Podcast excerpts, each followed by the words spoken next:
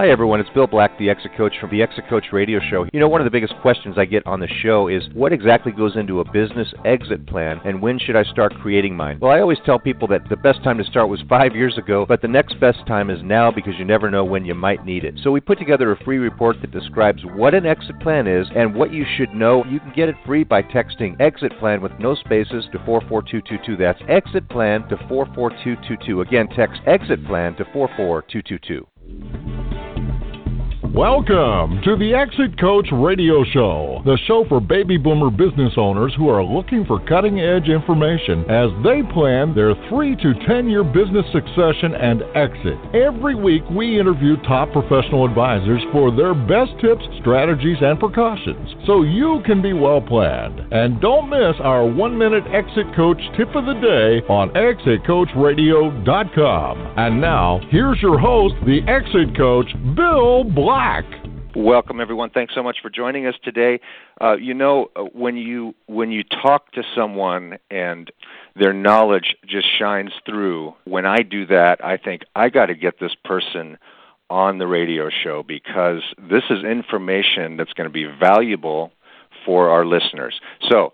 I would encourage you to grab a pen and a pad of paper and get ready to take some notes as I interview Beth Radiola of Zeppos Radiola LLP. They're a law firm that specializes in working with business owners, and she regularly helps her clients prepare for exit. So, how perfect is that for our show today? So, today we're going to talk about the day to day tasks to prepare your business for a sale or transition. Beth, thanks so much for joining us. Welcome. Well, thanks for having me. This is a treat. I look forward to talking with you this morning. There's so much to go through. So, where do you want to get there started? There is a lot to go through. This is a complicated topic. You deal with it day in and day out. We might have to do like four of these to get the information that you have in your head out to our listeners. So I want to get started with finding out, first of all, uh, helping our listeners know more about you and your firm. So tell us a little bit about you and your firm. Zeppos Radiola is what we like to call the business owner's law firm. We specialize in helping businesses in all phases of operations, from startup to the exit. We mainly function as outside general counsel. We'll help clients form their main operating companies, subsidiaries. We help them when they're acquiring real estate for the business, um, setting up an LLC specifically to hold their buildings. So we really get to get in there and roll up our sleeves. And we also help with the estate planning functions for business owners and setting up both their their personal plan and their business plan so that they can one day make a, a choice to go on to the second half of their life. Okay, let's go back a step and let's talk about you and how did you get started in this field and what's your background, Beth? After law school, I um, I started out as an estate planning attorney and quickly realized that nobody wants a 25 year old estate planning attorney. And so I soon realized that I needed to go out and get some different experience and was fortunate enough to uh, team up with a group of people who had a much different skill set than my own in Silicon Valley. And I worked with a tech company as general counsel so I was employee number four and got to do everything from all the hiring, all the firing, all the real estate acquisitions, payroll, accounting, reprimands, all the HR work. I even got to supervise our construction department.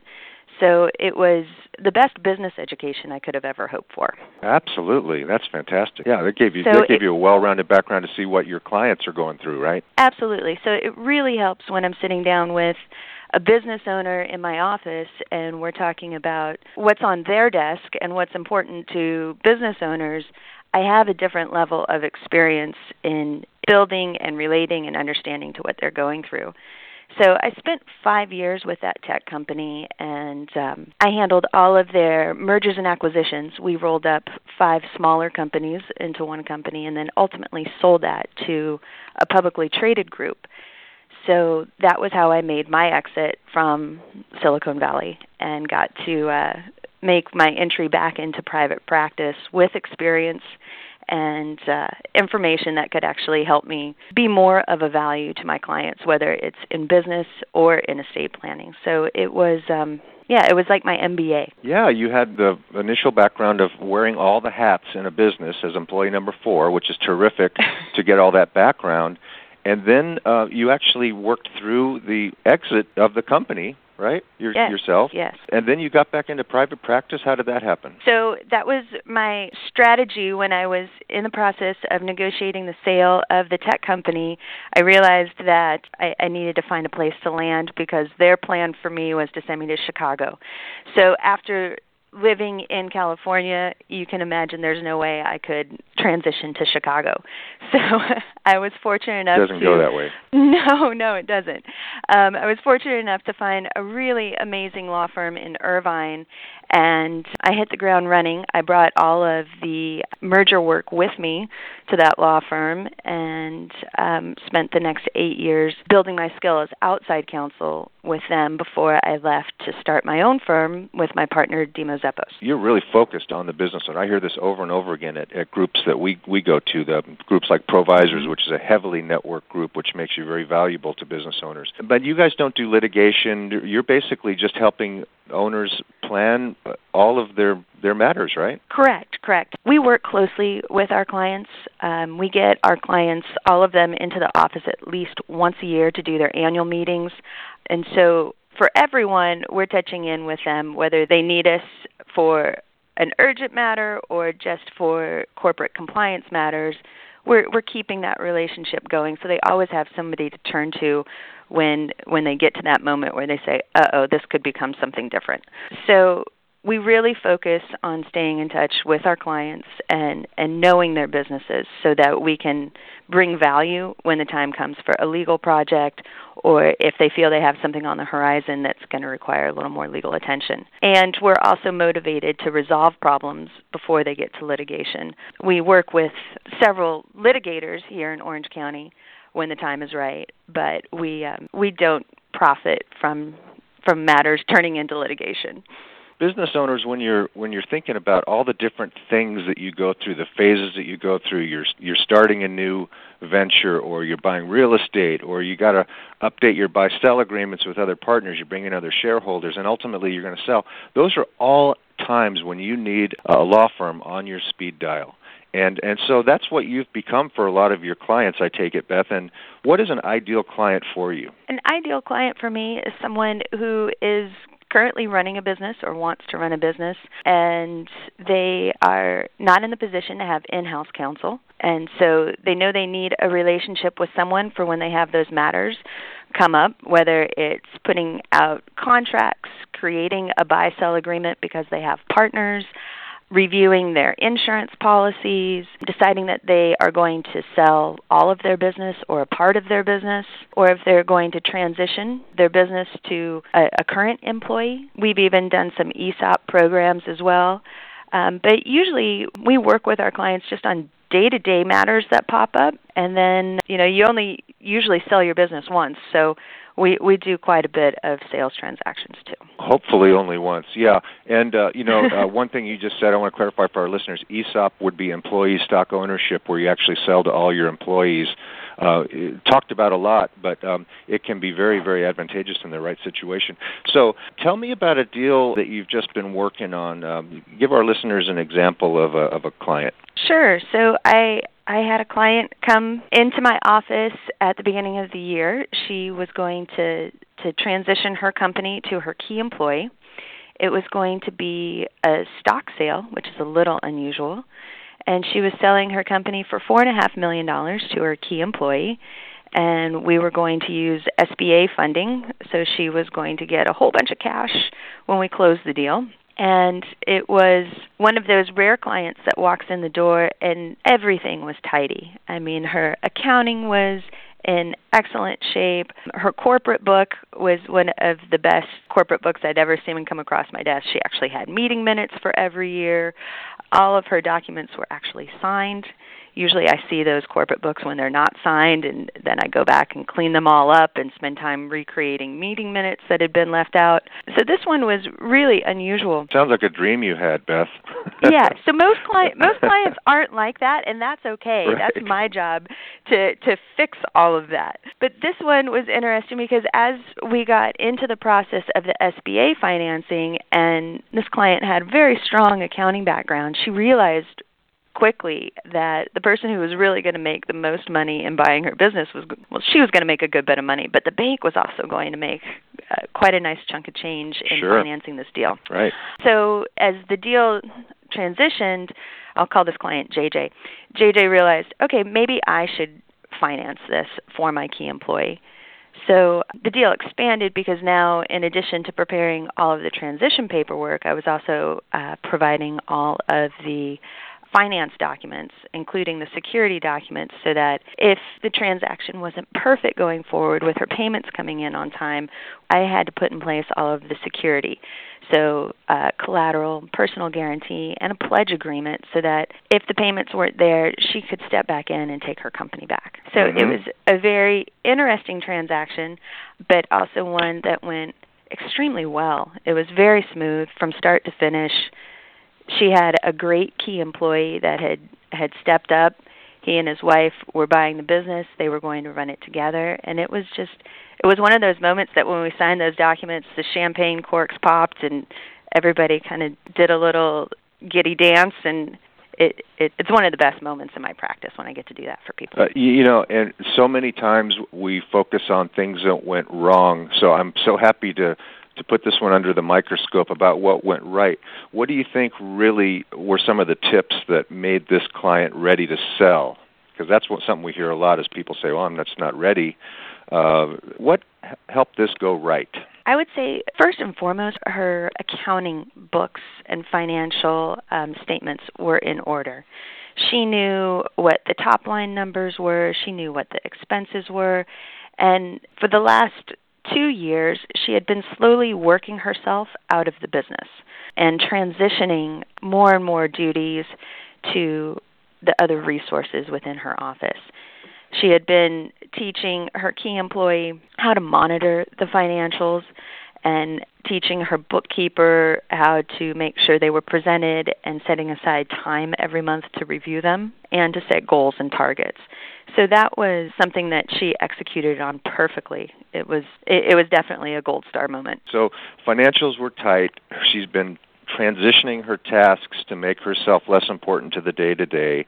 All things that we, you know, we tell people you need to really start doing that. How soon before she came to you do you think she started doing all that kind of thing? Um, I think she had been preparing for it probably starting five years earlier, where she really implemented a lot of processes within her office so that that everything from paying an invoice to signing up a new vendor to bringing on board a new client, there were processes and procedures for everything so that her time wasn't consumed with all of the details that when you wear many hats in a business take your time away from from other tasks. So she was slowly starting to build that infrastructure within her business that allowed her to to trust other people to perform in in the way she wanted. So that was that was some very smart thinking, very forward thinking on her part. And it's really what has allowed her to to get to the point where she could sell her business. You know, what you're saying is really exit planning 101 for our listeners is getting started early, realizing what the tasks are that you need to do so that when you come to the sale table, not only are you ready for it, but you have options so you can negotiate from a position of strength. So it's interesting that in this situation, the seller said, I think I'll carry the note because the business is running well, the employee is well trained, and, and I think I'd like to get that interest instead of the bank. Oftentimes, owners are like, just get me out of this thing because it may crumble after I leave, right? Right, right. So she had really high confidence in the way the business was functioning, the way things would continue even when she wasn't there because she had created a program and she had been able to test it by stepping back, by going on more vacations, by giving herself more time to see how things would run without her But then during that time period, she also got to diversify some of her her business interests. She invested in more real estate and was creating a, another place for her her to land after she sold this business. So it, it was a lot of things because entrepreneurs have a hard time slowing down. So even when they're ready right. to exit their day to day operations, they they don't typically just say, okay, it's it's time to put put our toes in the sand. It's really um, okay. What's next? I've built this. I did it once. What else am I going to build and do do next? So we see that a lot, and that's that's a lot of joy to help people go into that. Yeah, it's like trying to drop a battle plan in a hurricane. It's it's uh, there, there's uh, I really feel for, and I, I can tell that you and your firm feel for the plight of small business owners. It's not easy just to run the business. It's even harder to get ready to offload it to somebody else. So uh, th- this is some great information. Now there's a lot of work that you do to help business owners that aren't in such a fortunate position to get ready and uh, I've, I've noted some of these things, but I don't think we're going to have time to cover them all today. But I want to come back uh, to you and, and cover some, some of these. But what I would like to ask you, if you could give our listeners sure. three tips, ideas, or precautions, what would they be? You'll never make as much money selling your business as you will running your business. So it's hard to stay motivated every day and get in there and get after it, but that's where you you make your thunder and and really reap your rewards. So planning always helps for that sale, but remember that it's really operating the business is where the big money is at. Another item is make sure that um, the things that you know you need to manage that those are what you monitor, if not daily, at least weekly. Stay on top of your bookkeeping, prepare your financial statements.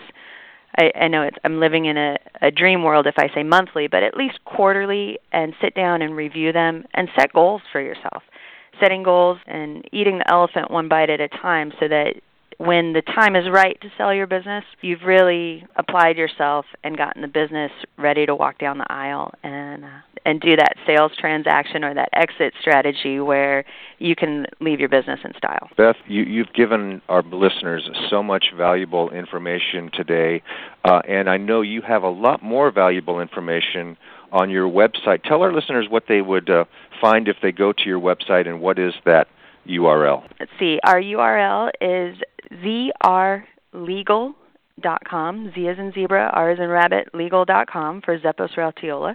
And we have some of our attorney profiles on there. We currently have six attorneys. Um, we have a full staff in our office of uh, five paralegals and some other folks keeping us in line here. So there'll be details about how to get in touch with us, the different projects that we can help with, including not just uh, your day to day business, but if you have real estate transactions as well, and our estate planning program. And you are a frequent author of articles to technical journals and uh, about technical strategies that that business owner clients should know about and uh, just a wealth of knowledge. Beth, what's the best way for our listeners to get in touch with you? You can email us through the website or you can email me directly at Beth, B E T H, at zrlegal.com. And our main office line number is nine four nine seven two seven one seven zero zero. So we um, we would love to uh, answer any questions or help people with a, a consultation. We do free consultations. The first hour is without charge and kind of help identify where business projects need to go. Beth Raltiola, thank you so much for uh, sharing this valuable wisdom with our listeners and uh, I know we're going to do another interview because we're just scratching the surface here. So again, I thank you so much. I look forward to the next time I see you and and that we speak. And uh, again, thanks so much for sharing everything today. Well, thanks for having me. I appreciate it.